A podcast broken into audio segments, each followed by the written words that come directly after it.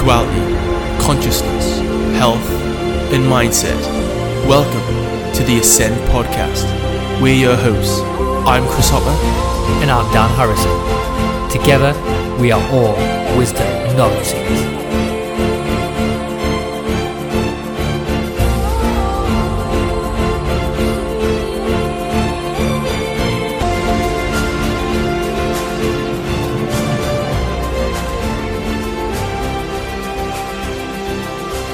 Hey, what is up, everyone? This week on the Ascend podcast, we're joined by Stephen Buhner to discuss the inner intelligence of Earth.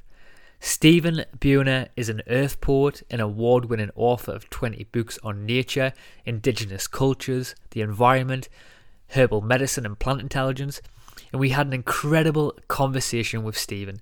It was certainly one of my favourite podcasts that we've done so far. And he has some amazing paradigm shift in views on how we actually consider ourselves in relation to the rest of all life known on Earth and even Earth itself. And he also knows a plethora of amazing facts about plants, bacteria, and animal intelligence. And in this podcast, we even got into some very deep waters and talked about how the planet Gaia, Earth, may have actually manifested us as human species so that it can reproduce, i.e., so that we can build spaceships, blast off to space, and spread its plant bacteria and genetic coding to other extraterrestrial planets. Interesting shit, I know. And as you all know, we are now starting to really understand and look at how we actually view ourselves in relation to the universe and cosmos, and our understanding is slowly changing and shifting. And we are now starting to unlock a new understanding in our minds that this new view and understanding of the planet and life. And this podcast will definitely inspire you to completely look at the world in an entire different way, in the way we perceive and connect with the world, in the way we even interact with the earth itself. So, just before we do delve into this one, I just want to let you guys know as well that me and Chris have now launched our new YouTube video show, and it's called Down the Rabbit Hole, where we just sit down, me and Chris, and we just fire some questions at each other that we don't know the answers to. So, please check that out. And I just wanted to say thank you so much as well for all you guys for tuning in every week and inspiring us to keep doing what we're doing. All you guys really are the reason why this podcast is so great. So thank you so much for being you. And I just wanted to say as well, thank you so much to all our current Patreon members who do support the podcast and becoming a part of the Ascend podcast family. This podcast is 100% funded by you guys, and as you know, we've never bombarded you guys with stupid advertisements or stupid products that just don't serve you as a human being on this planet. So, if you do think this is a conscious idea, we'd love it if you could help us grow this podcast by supporting us via our Patreon page. We have a $2 award tier which is the price of a cup of coffee. We have a $5 reward tier, a $10 reward tier. And one of those special rewards is an online hangout where you can get together with us and other like minded minds who are other Patreon members, discuss deep topics, share some ideas, connect, and just have some fun and really go deep down the rabbit hole together. And the next hangout is actually going to be on Sunday, the 9th of July at 6 pm UK time we are really looking forward to connecting with the Patreon members in the online hangout. We would love to connect with you in that. We are really going to have a blast of a time. So if you also want to get involved in this hangout and all the other hangouts that are staged every month, all you need to do is go to our Patreon slash Ascend page and support the podcast. So if this does tickle your fancy, please head over to our Patreon page and join in on the community. We'd love to connect with you all. So anyway, this is amazing podcast. So, anyway, let's jump in with this one. Enjoy.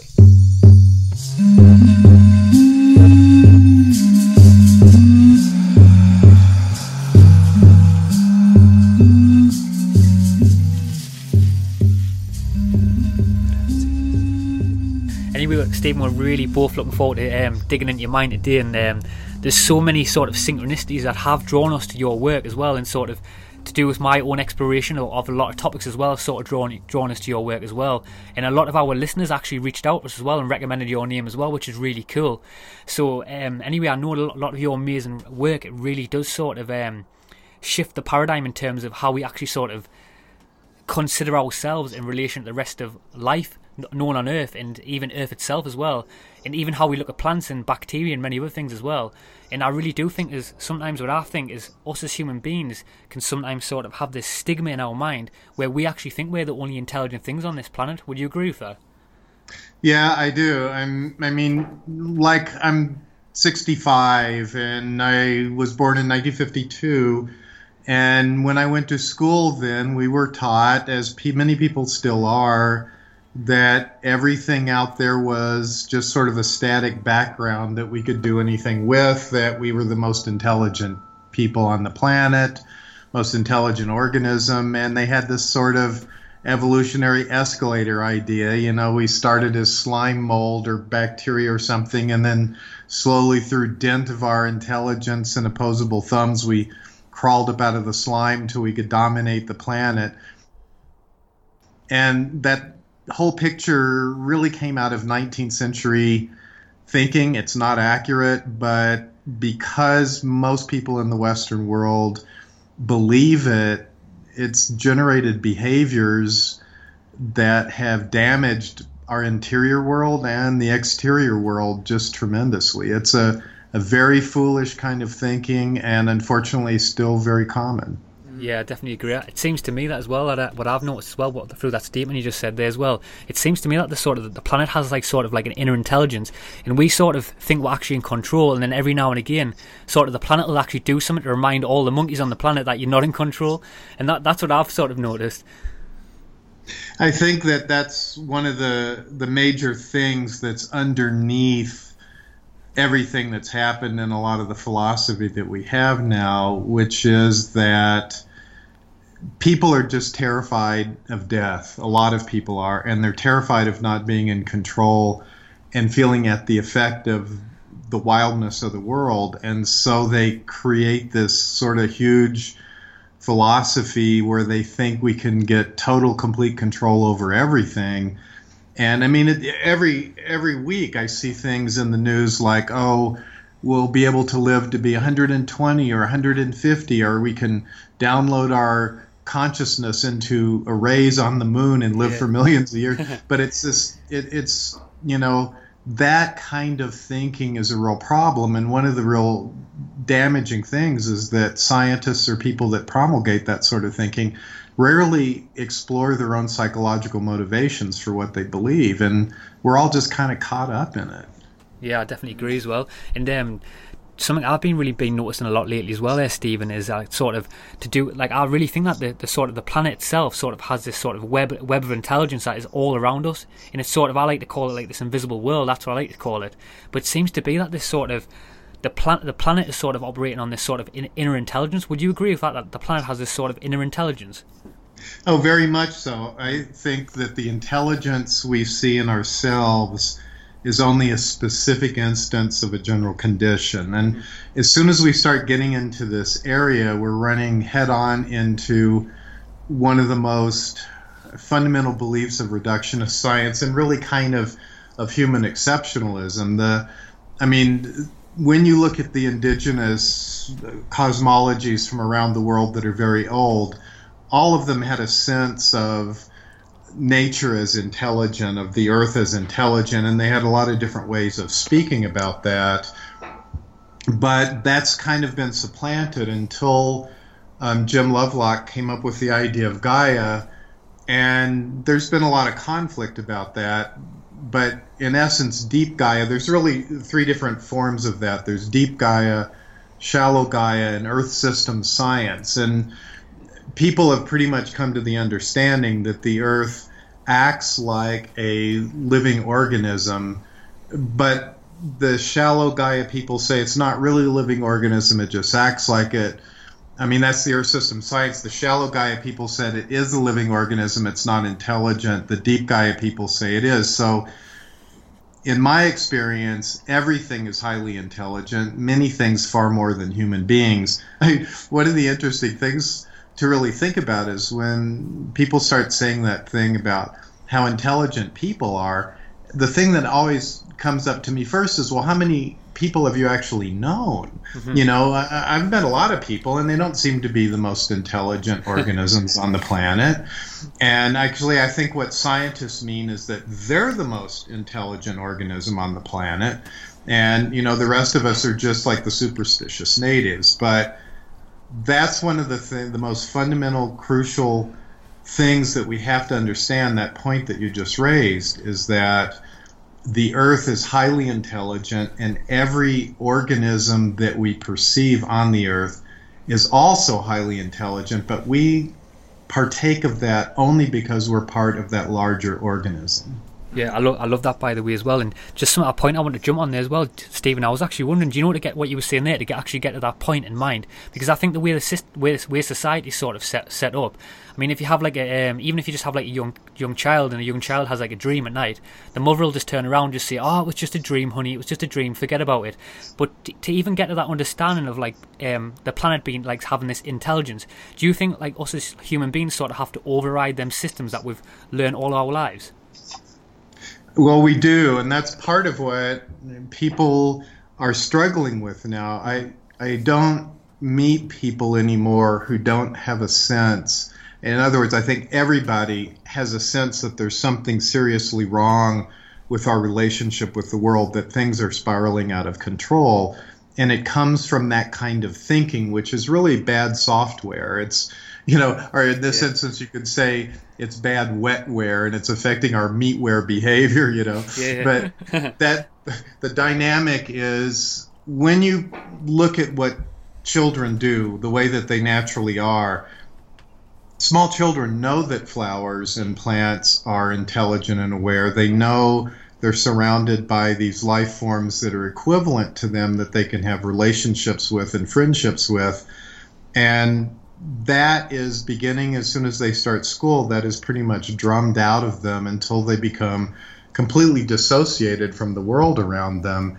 And I, I really think that's the source of a lot of the depression people in the West constantly experience. I mean, we take more antidepressants than any other culture on the planet. Yeah, it's terrible. Because we feel completely isolated inside our own house and we look out and there's nothing out there we can really have connection with. So this argument has been going on for oh, well over two centuries about the fact that the world is alive intelligent and aware. We can have relationship with it. Or it's just simply you know this rock of resources hurtling around the sun that we can do what we want with. And that second perspective is failing because it's not accurate.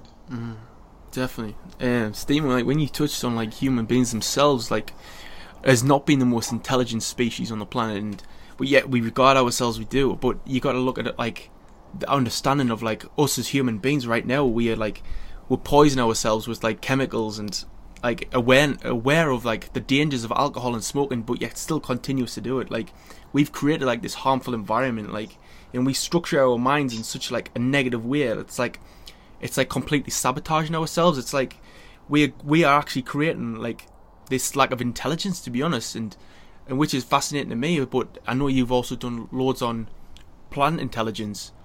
So how is that? How has that actually shifted your own mind and perspective in terms of like how you perceive your own existence on the planet? Well, it's I think all of us that start to get this sense of that things are wrong and that we don't feel right in ourselves. It starts all of us on this long personal journey to find out what we are. I mean, I had three questions. I grew up in a really dysfunctional family and I left home when I was 16 and I had three questions for myself. One was what what am I? And second, what does it mean to be a human being? And third was, what is this scenario in which I'm embedded, this whole world? What is it? And those were the questions that were of interest to me. And a second thing was, I realized that there were certain, like with my great grandfather, I was really close with him, and there was these certain experiences I had with him that were really fulfilling. And I thought, why go through life without having that kind of intimacy and good feeling. I could feel when I was around him something came out of him and came into me just when we would lay on the banks of a pond and be fishing together. And that experience, which I subsequently found a word for um, from James Hillman, an ancient Athenian term called aesthesis, where it's an exchange of soul essence between a human being and something outside themselves, where my soul goes out and the soul of the tree or the stone or the person comes in. All of us have had this kind of experience with puppies or with landscapes that affect us. And so those dynamics, those are important questions. And as going on that journey, whatever it is that motivates us to do that, we start to slowly find out that we've been sold a bill of goods that the the stories we've heard about ourselves or the world they're just completely inaccurate and so we're confronted with a really tremendously difficult thing because human beings need to belong to a tribe of people, a community, however you want to say it. And when you find out that your thinking and your feeling body are so different that the world is not what everybody's saying, and you begin to take that journey by yourself away from that, you substantially begin to change because your perceptions, your understandings, your behaviors, your interactions with the world and what the world is giving back to you is so incredibly different. And there's a, a certain challenge, a cognitive challenge to come out to yourself. That's it's very difficult, and yet more and more people all the time are doing that. And I think that's one of the great challenges and excitements of our time. Wow. I love that, by the way. That was a brilliant point, by the way. And um, just something else I would love to um, I love to like delve a bit further in it, like and obviously try and dissect a bit more, a bit more on plant intelligence because obviously I know that you're very a lot of your work is very thorough in that area as well. And um, something I would love to touch on with you, uh, Stephen, is sort of plants in relationship to sort of human intelligence because I was actually thinking about this. So we've actually sort of co- sort of co-evolved to sort of live interrelated with sort of with the plant world, and plants have obviously sort of had an effect, like a direct influence, sorry, on our moods and behaviours and things like that. I was actually wondering what's your thoughts on plants in relationship to human intelligence and how that could have actually shaped us. I think plants are, in general, quite a bit more intelligent than human beings. I really, I mean, I go into this in massive detail in my books, like Plant Intelligence and the Imaginal Realm, for instance, is probably the most detailed. But basically, the plants and bacteria are the two most important life forms on the planet. We're, as Buckminster Fuller used to say, we're only throwaway. And plants and bacteria are both far more intelligent than human beings. They have sophisticated language, sophisticated culture. Their tool making capacities far exceeds our own. And they future plan. They, I mean, everything that human beings do that we've been taught makes us unique are done better by both bacteria and plants. And so, to me, one of the interesting things I found is that many of the people that I admired most, whose work I stumbled into by accident somehow in my life, like we all do, many of them had started out working with plants, like Goethe, the great German poet was also highly involved with plants and plant intelligence. Barbara McClintock, who worked with corn transposons, Luther Burbank, on and on and on. And somehow, by being immersed in the plant world, there's a slow alteration of perception and thinking that happens from being around them. I think most people who have ever gone into wilderness have had the experience of coming upon a great old growth tree. Now, England is quite known, um, the UK is quite known for some of the magnificent old trees that are there. And in my experience, and I've spent some time over there and, and been privileged to meet some of them, there's this moment where you're walking along and you don't really see it yet. And then you come upon it and you just stop and you take this deep breath and you're impacted by some invisible experience or invisible moment, invisible transmission of this real thing as your heart responds to what's being presented to your senses. Some energy comes off of the tree, some intelligence, some identity, some soul force that enters into the human being, and you can't help but then stop and be caught up in a moment of wonder and awe. And that I've had that same experience with a very few human beings. In it's possible for human beings to become old growth themselves. It's just very few people do it now. And somehow, in that association with these ancient trees, and those are the ones that first began to capture my attention, but there's old growth plants, you know, that are just very tiny that we tend to overlook, and they have that same kind of dynamic. And experiencing that, if you follow the feeling that that engenders, it pulls you into an entirely different kind of world where plant intelligence is far surpasses that of the human being. Yeah, well, yeah, by, go ahead. Yeah, sorry, sorry to jump in there. By the way, that was a beautiful answer, and when you were saying that as well, it really resonated with my heart there because I'm definitely someone as well who sort of loves to go in nature, and like you said there, when you're feeling the energy off the trees and things like that, that is exactly how I feel as well. And it, for me, it feels like a, I always call it going home. That's what I feel like. I get this sense because I go in the woods quite a lot by myself, and I'll just go and sit beside a tree, and I'll just sort of like I'll even I do this process. It's um I mean people might think I'm weird, but I, I am not bothered. I like doing it because what I do is I'll go and sit beside a tree, and I'll put my back towards the, uh, the tree, and I'll actually sort of I'll do like a little meditation, but I'll actually request I'll actually ask the tree like sort of in my mind, is it okay if I sort of lean on you and also work towards you and sort of send positive energy out of the world? That's what I like to do. But um, when you were talking before as well about how sort of like you were talking about all them great masters, and um, I'm not, sure, I can't remember what names you said now, but you were talking about how them people were sort of actually going in, going into the woods and sort of using nature as a as a bridge to something in the mind. I was actually thinking because it it seems to me that through my journey as well, and what you were saying there as well, it seems to be that nature may actually be sort of may actually be there to make us as human beings actually question the nature of reality and what we're doing on this planet. Well, one of the things, I mean, I like the way you said it feels like coming home mm-hmm. because that's the kind of scenario that we emerged out of. And when we get close to that again, it reminds us of something that some part of us has always known is important. You know, and you said this thing, um, I forget your exact phrasing, but you said, it might sound kind of weird, but then I do this stuff. Now, that kind of apology that you made is something that all of us struggle with. Yeah, definitely.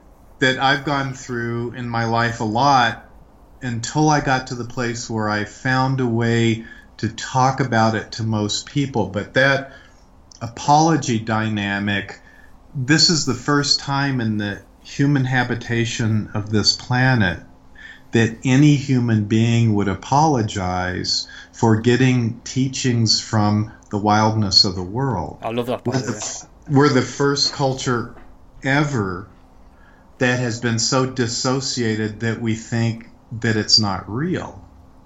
So, you know, so, you know, to just add one more thing about plant intelligence here. See, I followed my feeling sense, and a lot of people are doing that now, and I think that's crucially important. I mean, James Hillman had a couple of, of great sayings that have really helped me be focused. One was, uh, We've lost the response of the heart to what's presented to the senses. Wow. And, and the second one is, It was only when science convinced us the world was dead that they could begin their autopsy in earnest. So, what happens, those of us who are aware of the luminous aliveness of the world, and we begin to speak about it, we feel like that we have to apologize for it. And that's a sign of the colonization of ourselves. Now, plants, you know, people have been talking, researchers have been talking a long time about how human beings have the largest brain. And a lot of people are into that brain chauvinism sort of dynamic. But what's important is not the brain, that's just simply an organ What's important is the neural network that the brain contains, and that organ's only function is to contain, contain that neural network.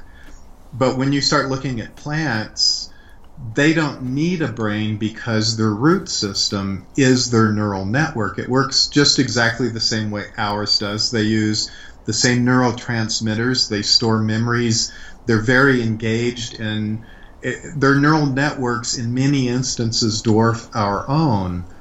And because in the soil, their neural network can continue to grow and develop as long as it wants to or it needs to. So there's some aspen root systems that cover 100 acres and are over 100,000 years old. And so they have this tremendously long memory of what it means to be alive and to think in that incredibly slow way. So, in fact, the reductionists should be apologizing for thinking these incredibly strange thoughts that really have no um, relation to reality. And one of the things I really try to encourage people always to do is to trust your feeling sense and know when you have that feeling of a tree and you treat it with the respect of any other living being, you just talk to it and say, I'd like to sit here with you for a while, and you begin to develop an intimacy with them. There's no need to apologize for that. As a matter of fact, nearly every human being that's ever lived believed that that was the real experience, and I still do. And I think uh, a lot of the scientific researchers on the leading edge are coming back to that understanding now. Wow, I love that. By the way, yeah, no, it's kind of like the.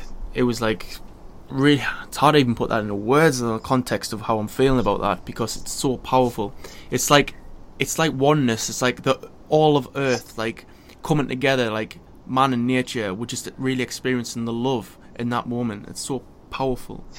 So Oh, sorry. Go on. Continue. Uh, I mean, we're in this situation where the invisibles and the see. One of the things that linear reductionists have missed for a long time is that well, they've tended to be really bipolar. You know, they they think that well, you have to behave rationally. I mean, we've all heard that ridiculous statement way too many times, as if the only option is to behave not irrationally. But what's really true is the majority of the world around us is neither rational nor irrational, it's non rational. And that's a whole other realm of experience. And when we start moving into this, the place where imagination is important, where our feeling sense is important, because our feeling, think about what the feeling sense does. Its whole purpose is to allow us to contact the meanings with which we're surrounded. If all of us have had the experience of walking into a new restaurant we've never gone to before, we're going there with a friend and we get inside the door and then we stop short and then we go, Ooh, this place feels weird, let's leave. That our ability to sense that way, to sense the meanings that were encountered, they're transmitted to us through a feeling complex that we pick up, it's to help us navigate the meanings of the world. And for all of us to be trained out of that incredibly ancient capacity that we have is just simply foolish. And ultimately, what it does is it destroys our ability to inhabit our own life, to feel uplifted, to feel happy, to feel loved, to feel all of those things, that sense of oneness and community that you were talking about but certainly looking at the way that the Western world is collapsing right now, I think we could do with a little more feelings of oneness and community. Oh, well, yeah, completely agree. And that's that's the, how we're all going to evolve together, like humans and plants, and and not just humans and plants, but animals. Like the entire world all becomes elevated at once in in the new evolution. Um, Stephen, uh, one of the things that you actually brought up is when you said like um, when you talked about England having like a beautiful collection of um, old trees, and I agree. I've seen many beautiful old trees in in the UK, and it's and it actually made me think of this question: like, um, do like um older trees do they hold like a different set of like intelligence, or is there like like a hierarchy of intelligence, or is it just like one vast intelligence which flows through all? Well, that's really a couple of different things there. The old growth trees that are thousands of years old. I mean, probably one of the most stunning ones I ever experienced was at Schumacher College. And they've got on that estate there where the college is located, the Dartington Estate. Um, when it was first settled, oh, about the year 1100, something like that, they built a small chapel there, and right next to a yew tree, which had been a place of, of traditional spiritual and religious work for very, very many thousands of years. That tree, I think they said, is something like 4,500 years old. And unlike many of the small churches that were built in England, they didn't cut it down.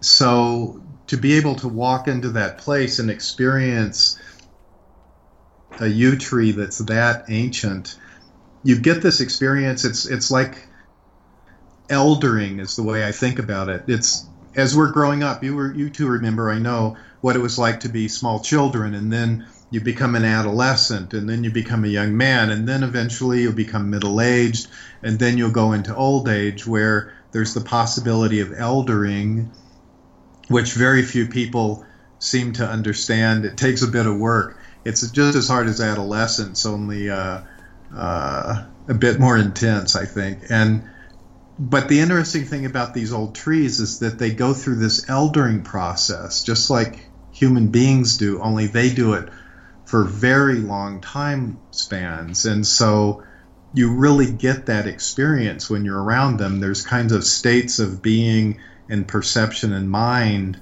that they begin to develop simply because of how ancient they become. Now, the other part of your question about the connected intelligence, it's quite true that in many ecosystems, all of the plants are connected together through a mycelial network, which is basically the the root system of mushrooms, you can think about it that way, which itself is an extremely sophisticated neural network. And quite often, those will be connected to the root systems of all of the plants that grow in that region. And it forms this huge, massive neural network, much larger than any individual being in that region, any individual plant or organism and those ecosystems themselves self organize in a way where they become highly intelligent. Only you can't find it's sort of like, you know, it's easy. Like we see another human being, and we may know that that person is a nonlinear, self organized biological organism that it's more than the sum of the parts, but you can kind of point to where they're located in space. The you know the the most dense point where they all come together.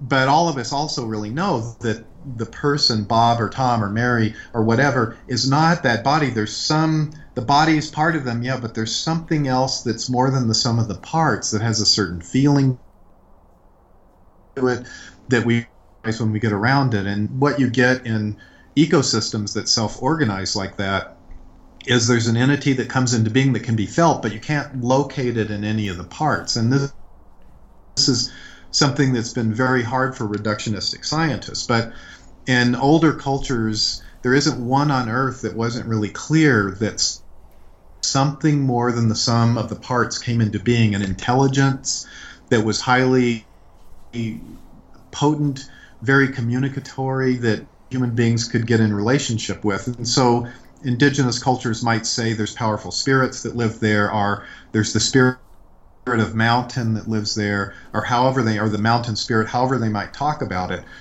And that gets us into a place we can feel it, but we can't find it. So we're, we're working with intelligences on multiple levels of complexity.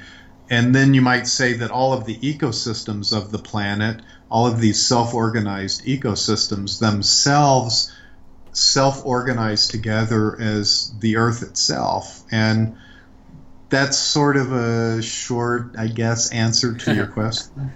That was a brilliant answer, by the way, as well. And it made me think in my head there because when you were talking about uh, ecosystems that sort of self-organize, I was actually thinking in my head there because I was watching a documentary a couple of uh, months ago, and it was talking about how there's actually plants, uh, sorry, ants that work for plants, and it was talking about how the sort of the ants sort of uh, protect the the plant from sort of harmful pesticides and things like that, and other dangers obviously to the plant.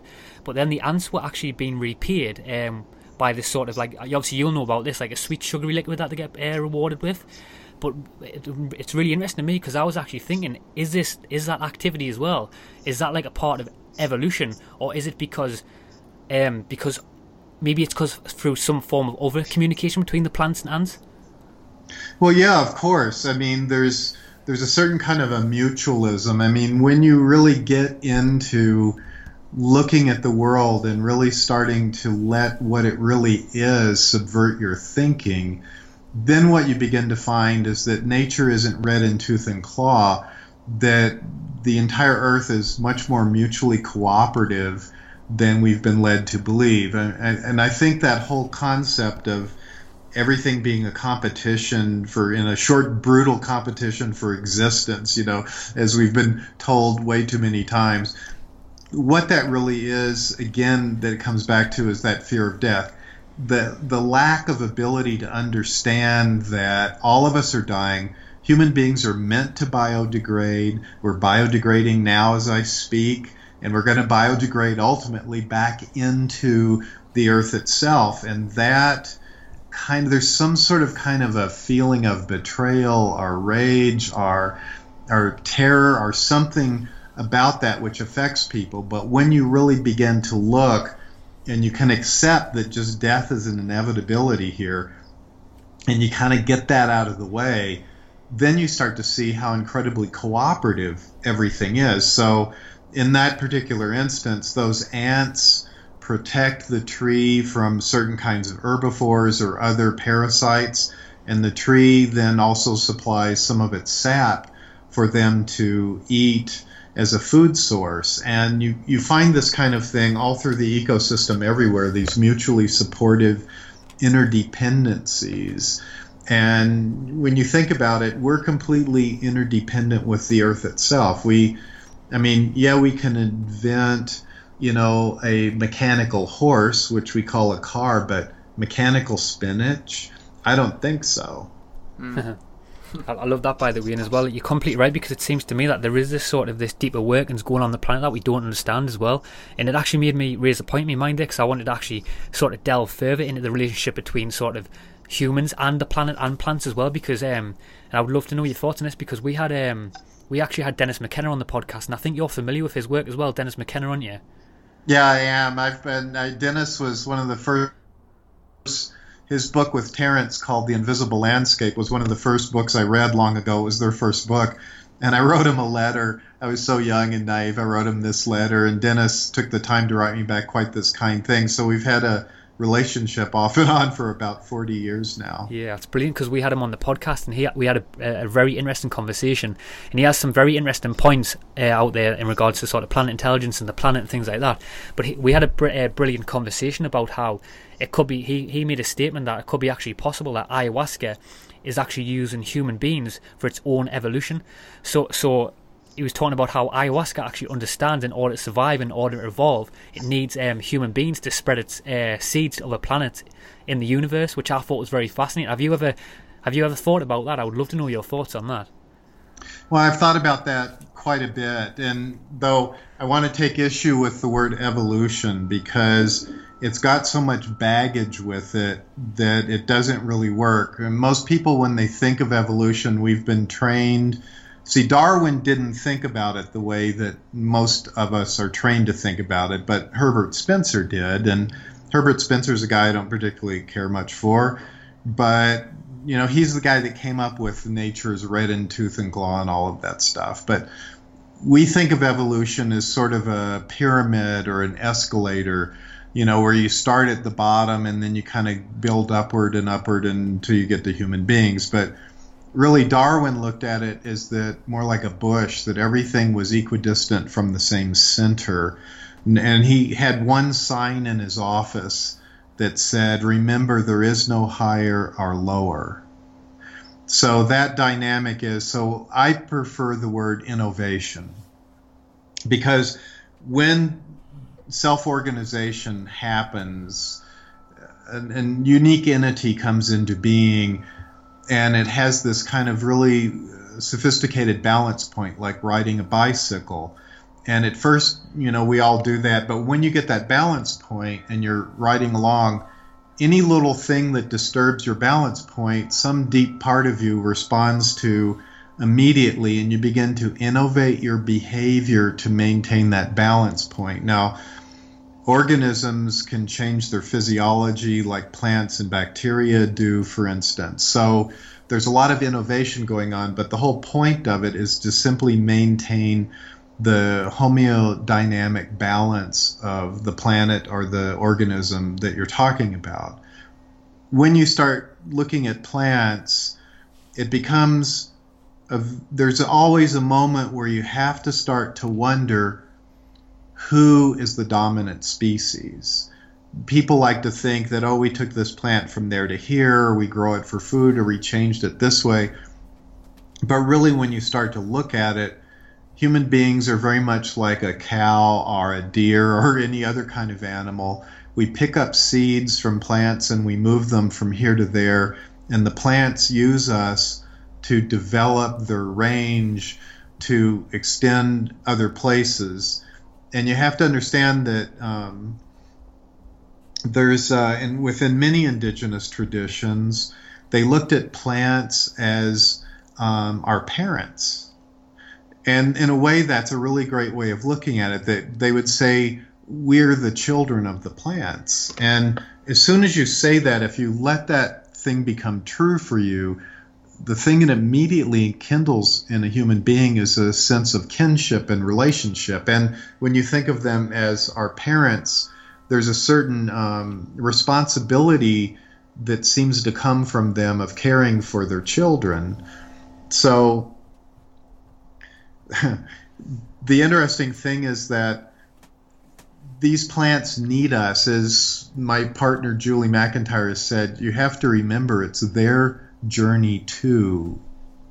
And so they give us things, but we also give them things in return. And um, the the neuro the the neurognostic plants, the psychotropics, the hallucinogens, whatever term you use for them, they're interwoven into the ecosystems of the planet because they help facilitate the neural network functioning of the planet so that the organisms individually and collectively can respond to environmental challenges that are difficult. It helps them move out of habituated patterns. So we offer a lot to ayahuasca, but I, in a lot of ways, I think what's happened is we've become subverted or subsumed by what we think we conquered and those plants are using us for their own purposes. Again, as Buckminster Fuller said, we're only throwaway. We're we're just bees, you see, bees who go out looking for honey without realizing we're performing cross pollination. When you were talking there about you were saying about how the um, talking about the plants as parents. I thought that was beautiful, by the way. And I was actually thinking maybe the earth is sort of like our grandparents. And I was actually thinking maybe maybe I was thinking in my mind there when you were talking about ayahuasca as well. And I know a lot of people are sort of like obviously taking ayahuasca and things like that. But in Dennis McKenna also linked into that as well, he talks about how. Uh, sort of how plants have messages and things like that. And I was actually thinking maybe the the planet itself could actually be using the plants as well as a bridge to our human psyche. Oh, sure. I completely believe that that's true. I mean, I don't, at this point in my life, I don't experience that much separation between me and the planet. Um, years ago, when I would teach, I'd be, you know, in some classroom somewhere teaching, and I'd ask the students, I'd say, okay, um, touch the part of the earth that's closest to you. And they would look around and get really confused and it was very very rare that any of the students would reach up and touch their own faces. Because we are the earth simply in one form. We're earth peoples. And it's a unique expression. We come out of that scenario the matrix of the scenario. We emerge for a while and then we merge back into it again.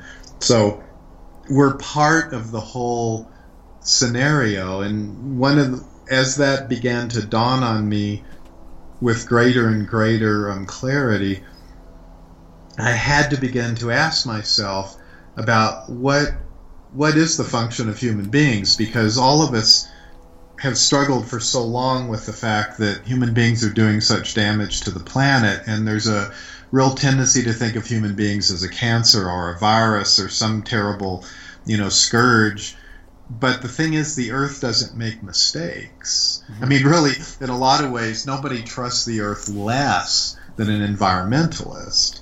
The earth has dealt with difficulties far more severe than what it's going through now during the anthropocene process of human civilization and technology.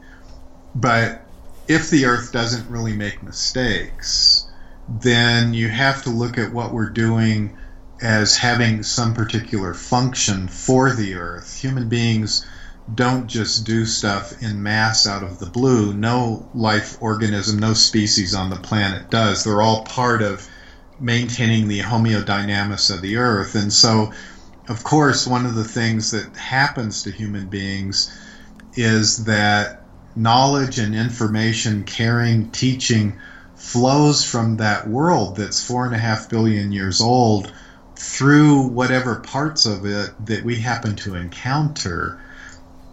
It's important to understand that we matter to the plants, to the earth itself, and that if we're really able to embrace becoming children of the earth, to understand what that means and begin to carry that lineage consciously and walk through the world, amazing serendipities begin to happen where the teachings that we need to become ourselves to do the work that we've been given to do in this life, it gets facilitated by coming across plants that somehow give us or allow some sort of understanding into our awareness that we were seeking, but we just couldn't find. And those sort of moments begin to happen more and more and more the more willing we are to open ourselves up to what we are and what our function is here.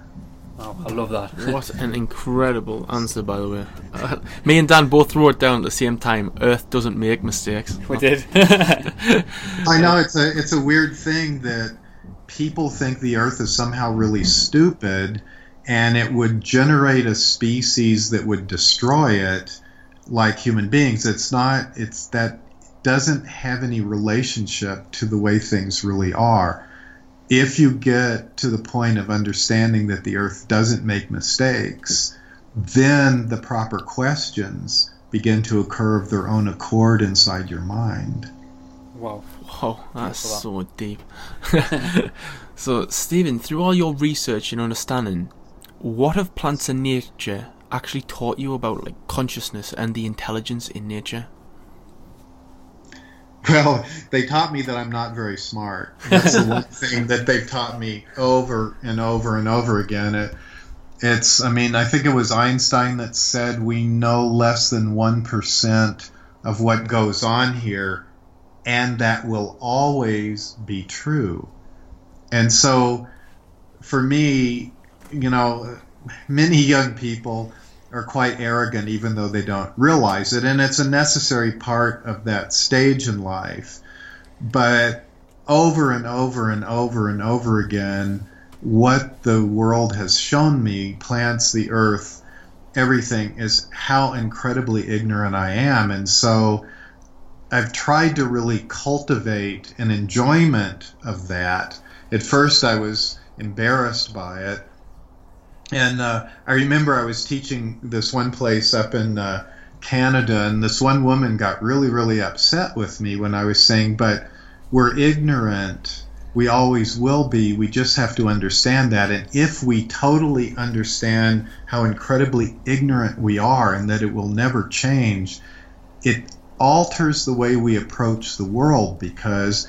We have to look at everything that we're doing as having some hidden defect in it that's coming from our ignorance. And, you know, she was looking at it in more of a social justice dynamic about you know inner city children being ignorant or something, but that's a whole different kind of dynamic. One of the things the earth insists on is that we begin to be humbled. And that's probably the two things really that and the second thing was there's soul teachings in the world for us. I I really believe that the journey to the self is important. And it's something that, for whatever reason, was always important to me from my adolescence. When you go into the world with an undefended heart and you are genuine, genuinely seeking in that way, and you learn to listen, to get out of your own way, to get that chatter in your head to stop for a while the world starts sending in these most marvelous understandings about what it means to be a human being, about what it means to be immersed in this scenario that we call the earth. And there's a sense of conviviality and companionship. It's like there's a certain moment when the long loneliness of the human species ends. And that's, I think, one of the most crucial tasks in front of us is for more and more people to experience that state. Wow, I love that. I loved how you're talking about shifting the chatter because that is a big journey on my journey that I recognise in my own mind that I've got to try and sort of decipher through all this sort of input that's coming to my mind and I've got to try and decipher out it.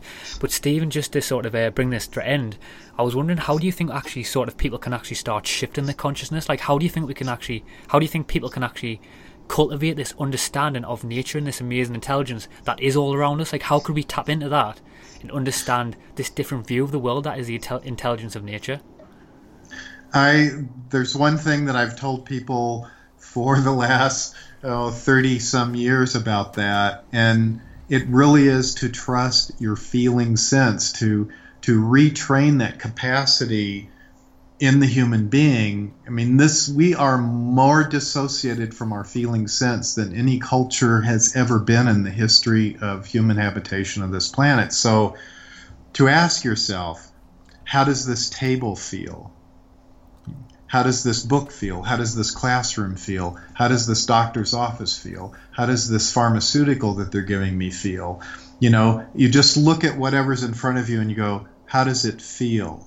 Now, what you begin to do is reclaim the response of the heart to what's presented to the senses in that moment. But we've taken poisoned feelings into us by the ton. Many of the things that we're taught to ignore, to just accept, there's something feels off about them. They don't feel right. The schools that I sat in as a child didn't feel nurturing. They didn't feel good to my soul. They didn't feel good to my heart. And so I learned to turn myself off and just not notice. But once you start doing that, you find some shirts feel better than other shirts. And if you wear those shirts, you feel more yourself.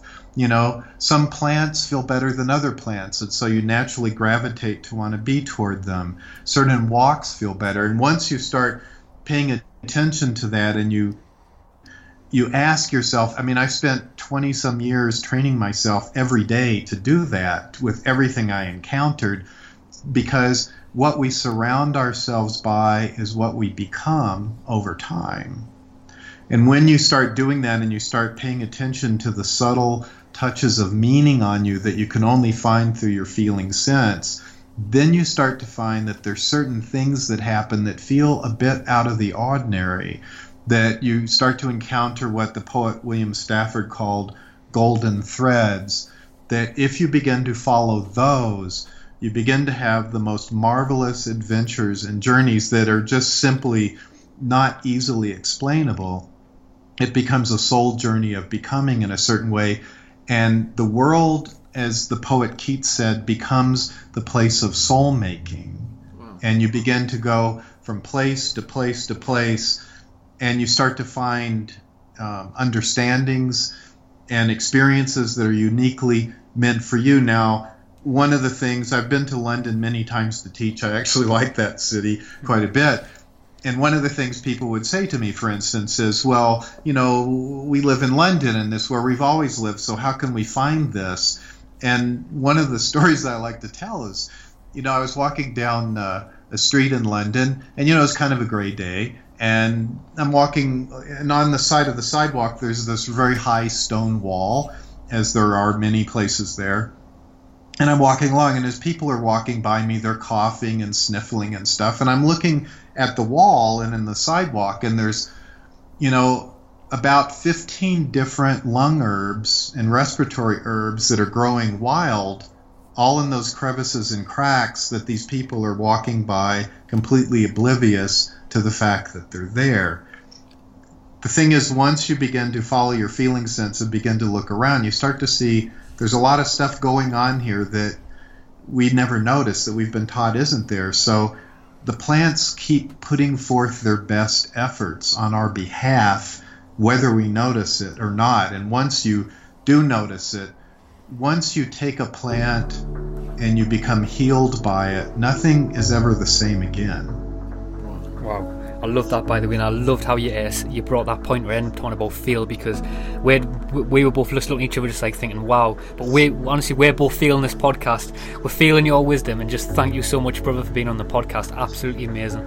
Yeah, you're you really so welcome. I really appreciate you asking me to be on. It's quite a pleasure. Wow, what an amazing podcast that was. I absolutely loved when Stephen said the earth doesn't make mistakes. It really makes you start questioning so many things in your mind. And if you guys do want to delve further into this man's mind, please check out all of his books, which can be found on Amazon, or just type in Stephen Buhner on Google, and you will find all of his work and all the links to all his stuff. And also, the links as well to all Stephen's things will also be in the show notes at the Ascend Podcast website. And this podcast is 100% funded by you, so thank you so much. And if you do want to become a patron and support the podcast, we really would appreciate it and please just spare two minutes and check out the online hangout that is coming up very soon, and also the online hangouts that are every month. We would love to see you all be a part of be a part of them and join in. And you can if you wanna if you wanna check out more information about them, please go to our Patreon page which is patreon slash ascend. So anyway, thanks so much for listening to the podcast. We'll catch you next week. Keep seeking everyone. Peace.